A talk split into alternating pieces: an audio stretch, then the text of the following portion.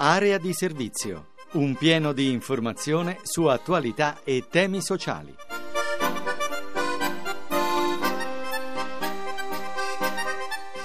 Buongiorno da Giulia Chiodini, bentornati all'ascolto di Area di Servizio, lo spazio dedicato all'attualità e alle tematiche sociali. Questo appuntamento del sabato mattina approfondisce i temi del lavoro e dell'occupazione. Ed ora le notizie dal mondo del lavoro con Francesco Ventimiglia.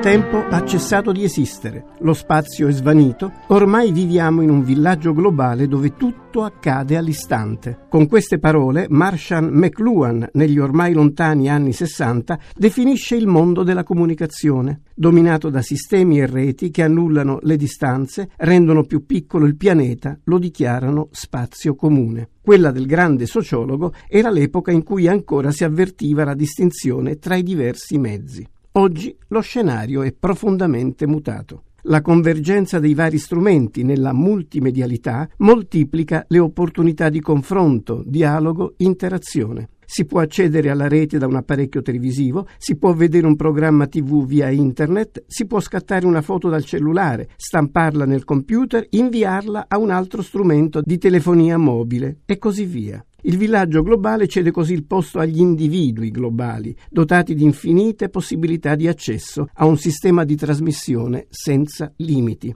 E come le macchine del produrre e del movimento sono prolungamenti del corpo umano, così i canali televisivi, telematici, telefonici diventano estensioni della mente, condizionano modi di essere, di pensare, di lavorare. Non a caso, con lo sviluppo delle tecnologie, si consolida il paradigma secondo cui esistere equivale a comparire tralasciando le inevitabili degenerazioni fin qui nulla da dire, se tutto questo di fatto favorisse la libera circolazione delle idee, selezionate solo in base alla loro validità. Ma è proprio così? I canali di informazione trasportano tutti i possibili messaggi senza discriminazioni, senza arbitrarie gerarchie tematiche? A voler prendere in esame la comunicazione sociale di pubblica utilità sembrerebbe proprio di no, o almeno non sempre. Scrivere di occupazione, utilizzando linguaggi concreti operativi, è sempre più difficile. Gli spazi dedicati alla cosiddetta informazione di servizio si vanno assottigliando.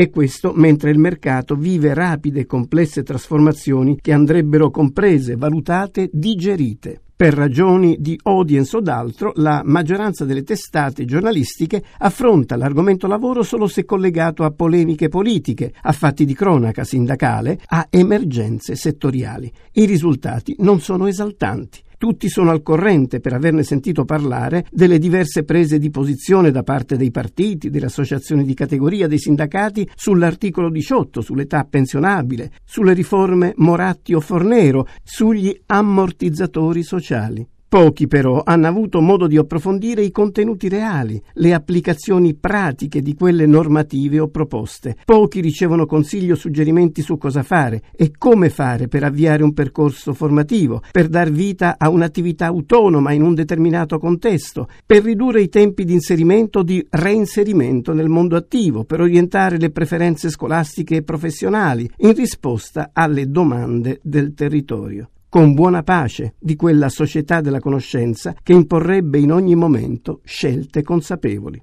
Le responsabilità del fenomeno sono diverse e investono tutti i protagonisti della filiera della comunicazione, a cominciare dai media, dove si respira aria di diffidenza nei confronti della divulgazione di servizio, erroneamente considerata di secondo livello, inadatta ad attrarre le grandi platee e quindi finanziamenti pubblicitari. Le conseguenze hanno il sapore di un paradosso. La società della comunicazione non sempre riesce a comunicare, o meglio, sa comunicare tutto, tranne quello che è utile.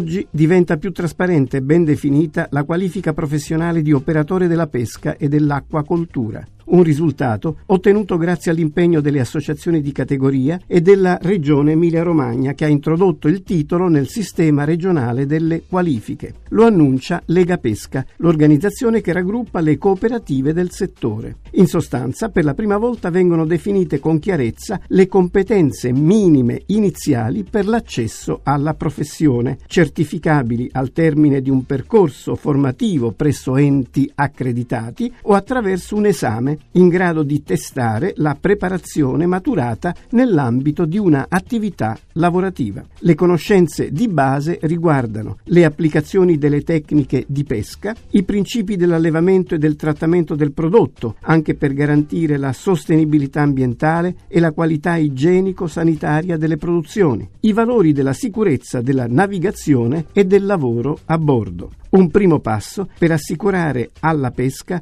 l'ingresso di nuove risorse qualificate, ma anche per migliorare l'immagine di una professione caratterizzata da una forza lavoro fragile e da una rappresentazione sociale ancora contraddittoria. Un comparto duramente colpito dalla crisi occupazionale, ben 17.000 imbarcati in meno negli ultimi dieci anni. Prossimi obiettivi, la riforma delle abilitazioni professionali marittime per la pesca, la creazione di poli tecnici regionali per le attività di aggiornamento dei pescatori.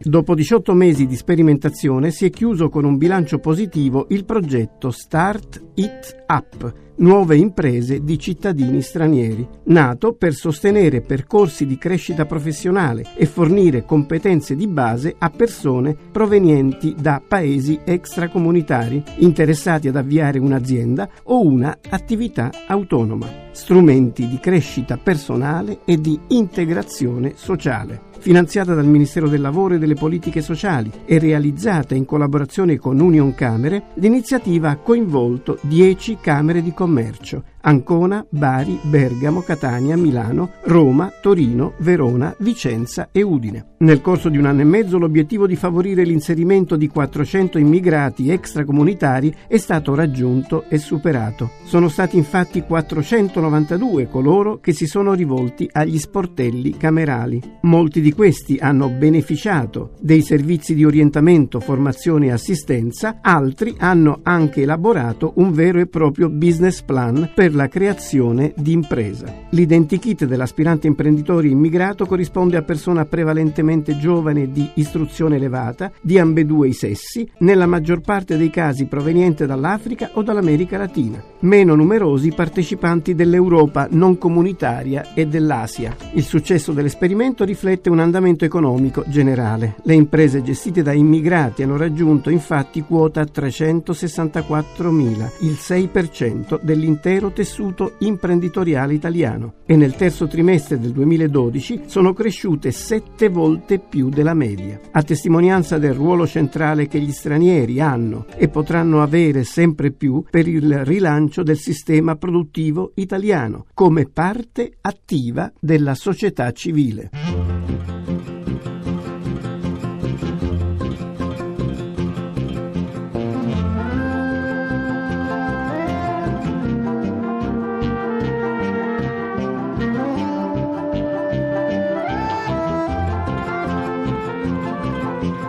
Nostro programma per oggi termina qui. Prima di salutarci vi ricordo l'appuntamento della domenica mattina con lo sportello di area di servizio nel corso del programma che va in onda a partire dalle 6.30. Potrete chiamarci al numero 06 331 72 050 e porre le vostre domande. Avvocati ed esperti ai nostri microfoni offrono una consulenza legale sulle questioni che riguardano cittadinanza, diritti, lavoro, ricongiungimenti familiari. Vi ricordo di nuovo il numero di telefono 06 331 72 050, dove è sempre in funzione una segreteria. Buona giornata da Giulia Chiodini.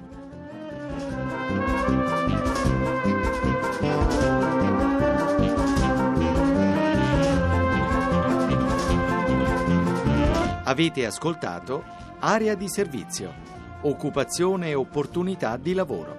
Un programma di Francesco Ventimiglia a cura di Maria Teresa Lamberti, regia di Alex Messina.